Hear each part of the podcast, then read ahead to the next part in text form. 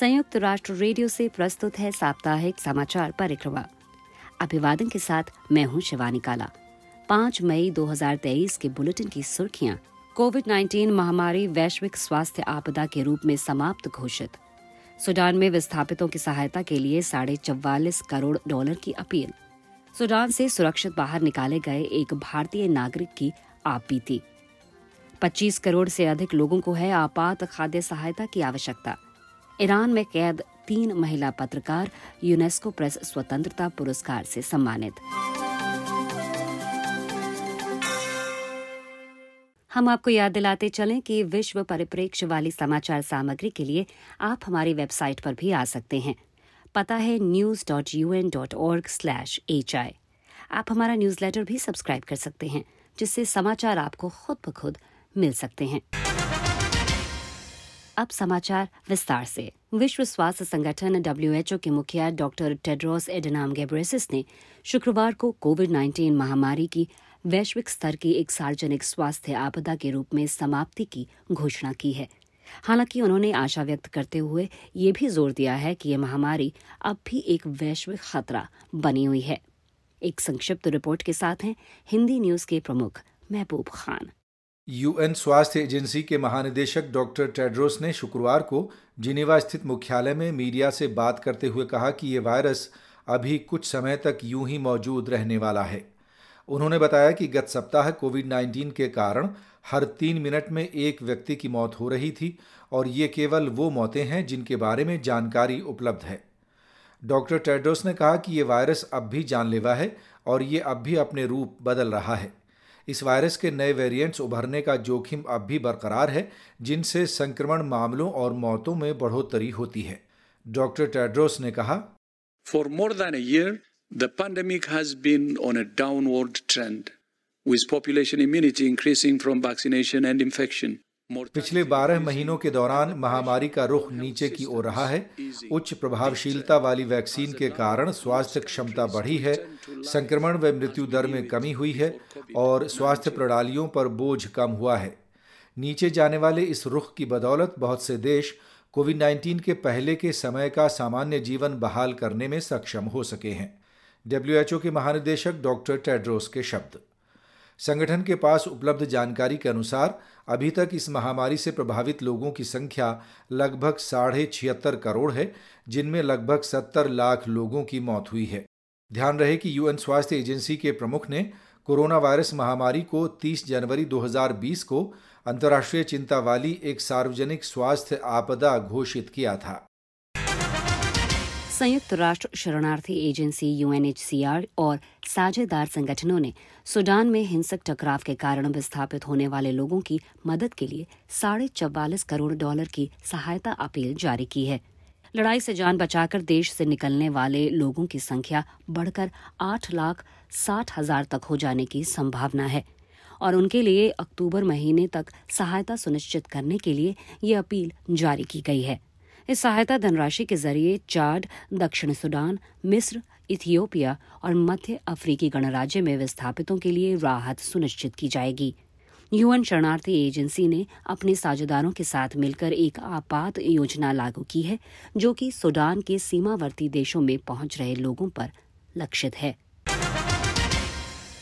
Sudan में शीर्ष सैन्य नेतृत्व के बीच जारी घातक सत्ता संघर्ष से देश में गंभीर स्थिति बनी हुई है।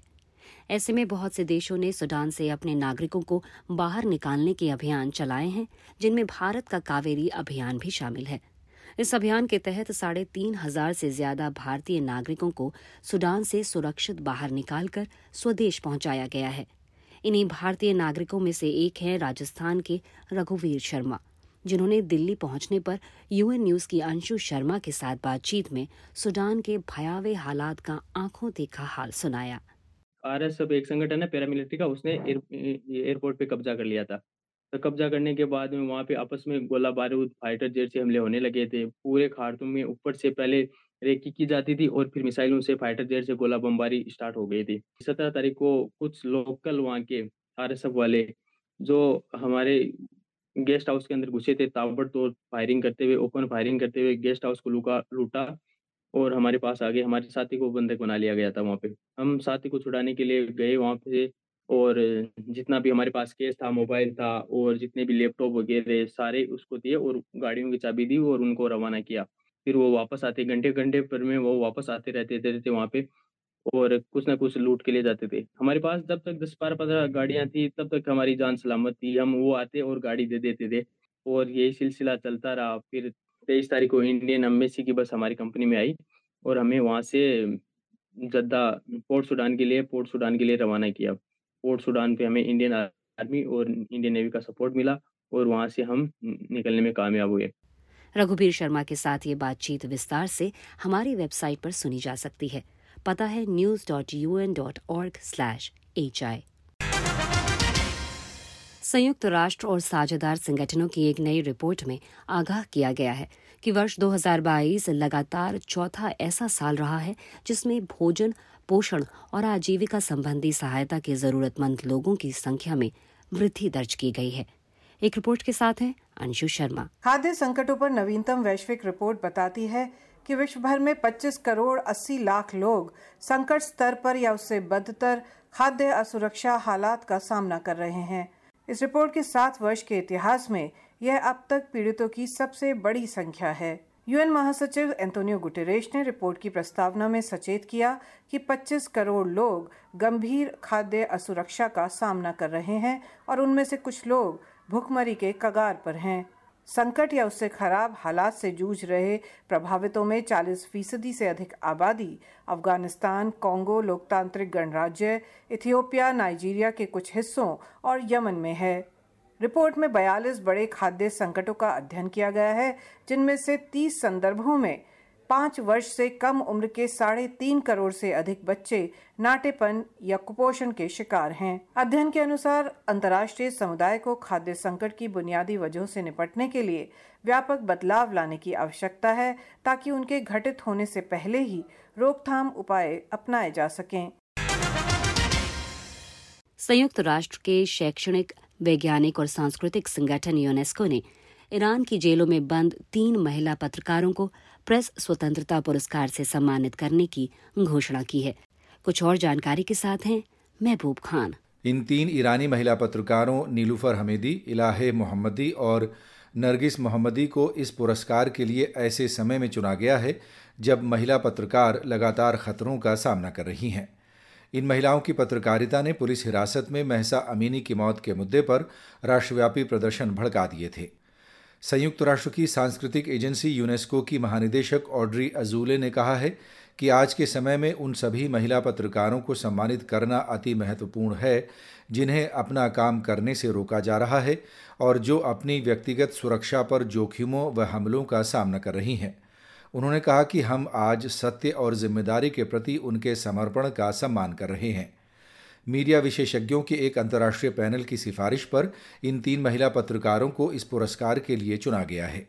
इस पैनल की अध्यक्ष जैनब सल्बी ने कहा है कि हम ईरानी महिला पत्रकारों के साहसिक काम को सम्मानित करने के लिए प्रतिबद्ध हैं, जिनकी पत्रकारिता ने महिलाओं के नेतृत्व वाली एक ऐतिहासिक क्रांति का मार्ग प्रशस्त किया। संयुक्त राष्ट्र में भारत की स्थायी मिशन ने टिकाऊ विकास लक्ष्यों की प्राप्ति में वित्तीय समावेशन की भूमिका पर गुरुवार को यूएन मुख्यालय में एक संगोष्ठी का आयोजन किया है। संगोष्ठी में करोड़ों लोगों के जीवन में व्यापक बदलाव लाने और व्यवसायों को वित्तीय व सामाजिक समावेशन के लिए प्रोत्साहित करने में भारत की यात्रा और उसके अनुभव को उजागर करने पर खास ज़ोर रहा। प्रौद्योगिकी मामलों पर संयुक्त राष्ट्र महासचिव के विशेष प्रतिनिधि अमनदीप सिंह गिल ने संगोष्ठी में वैश्विक डिजिटल कॉम्पैक्ट के बारे में बात करते हुए कहा That's a great opportunity, um, uh, the Global Digital Compact, to um, not only focus on what you highlighted. वैश्विक डिजिटल कॉम्पैक्ट विश्वास के दृष्टिकोण से सीमा पार डिजिटल सुलभता डेटा सुरक्षा और डेटा गोपनीयता आदि के लिए न केवल एक महत्वपूर्ण अवसर है बल्कि ये विश्व भर में डिजिटल तकनीक इस्तेमाल करने वाले व्यवसायों की निरंतरता भी सुनिश्चित करता है। संयुक्त राष्ट्र महासचिव के विशेष प्रतिनिधि अमनदीप सिंह गिल के शब्द। संयुक्त राष्ट्र में भारत की स्थायी प्रतिनिधि राजदूत रुचिरा काम्बोज ने इस अवसर पर टिकाऊ विकास लक्ष्यों की प्राप्ति की दिशा में हुई प्रगति पर बात करते हुए कहा। We are halfway through our journey towards Agenda 2030 and the SDG. टिकाऊ विकास लक्ष्यों की प्राप्ति के लिए आधा समय निकल चुका है और यूएन महासचिव के शब्दों में हम आधे विश्व को पीछे छोड़ रहे हैं और विशेष रूप से इस संदर्भ में वित्तीय समावेशन अधिक महत्वपूर्ण हो जाता है यूएन में भारत की स्थायी प्रतिनिधि राजदूत रुचिरा काम्बोज के शब्द राजदूत रुचिरा काम्बोज ने बताया कि वर्ष 2009 में भारत में केवल 17 प्रतिशत वयस्कों के पास बैंक में खाता था 15 प्रतिशत लोग डिजिटल भुगतान का उपयोग करते थे और लगभग 37 प्रतिशत लोगों के पास मोबाइल फ़ोन थे, लेकिन इन आंकड़ों में अब काफ़ी वृद्धि दर्ज की गई है। तो आज के बुलेटिन में बस इतना ही। अब शिवानी काला को अनुमति।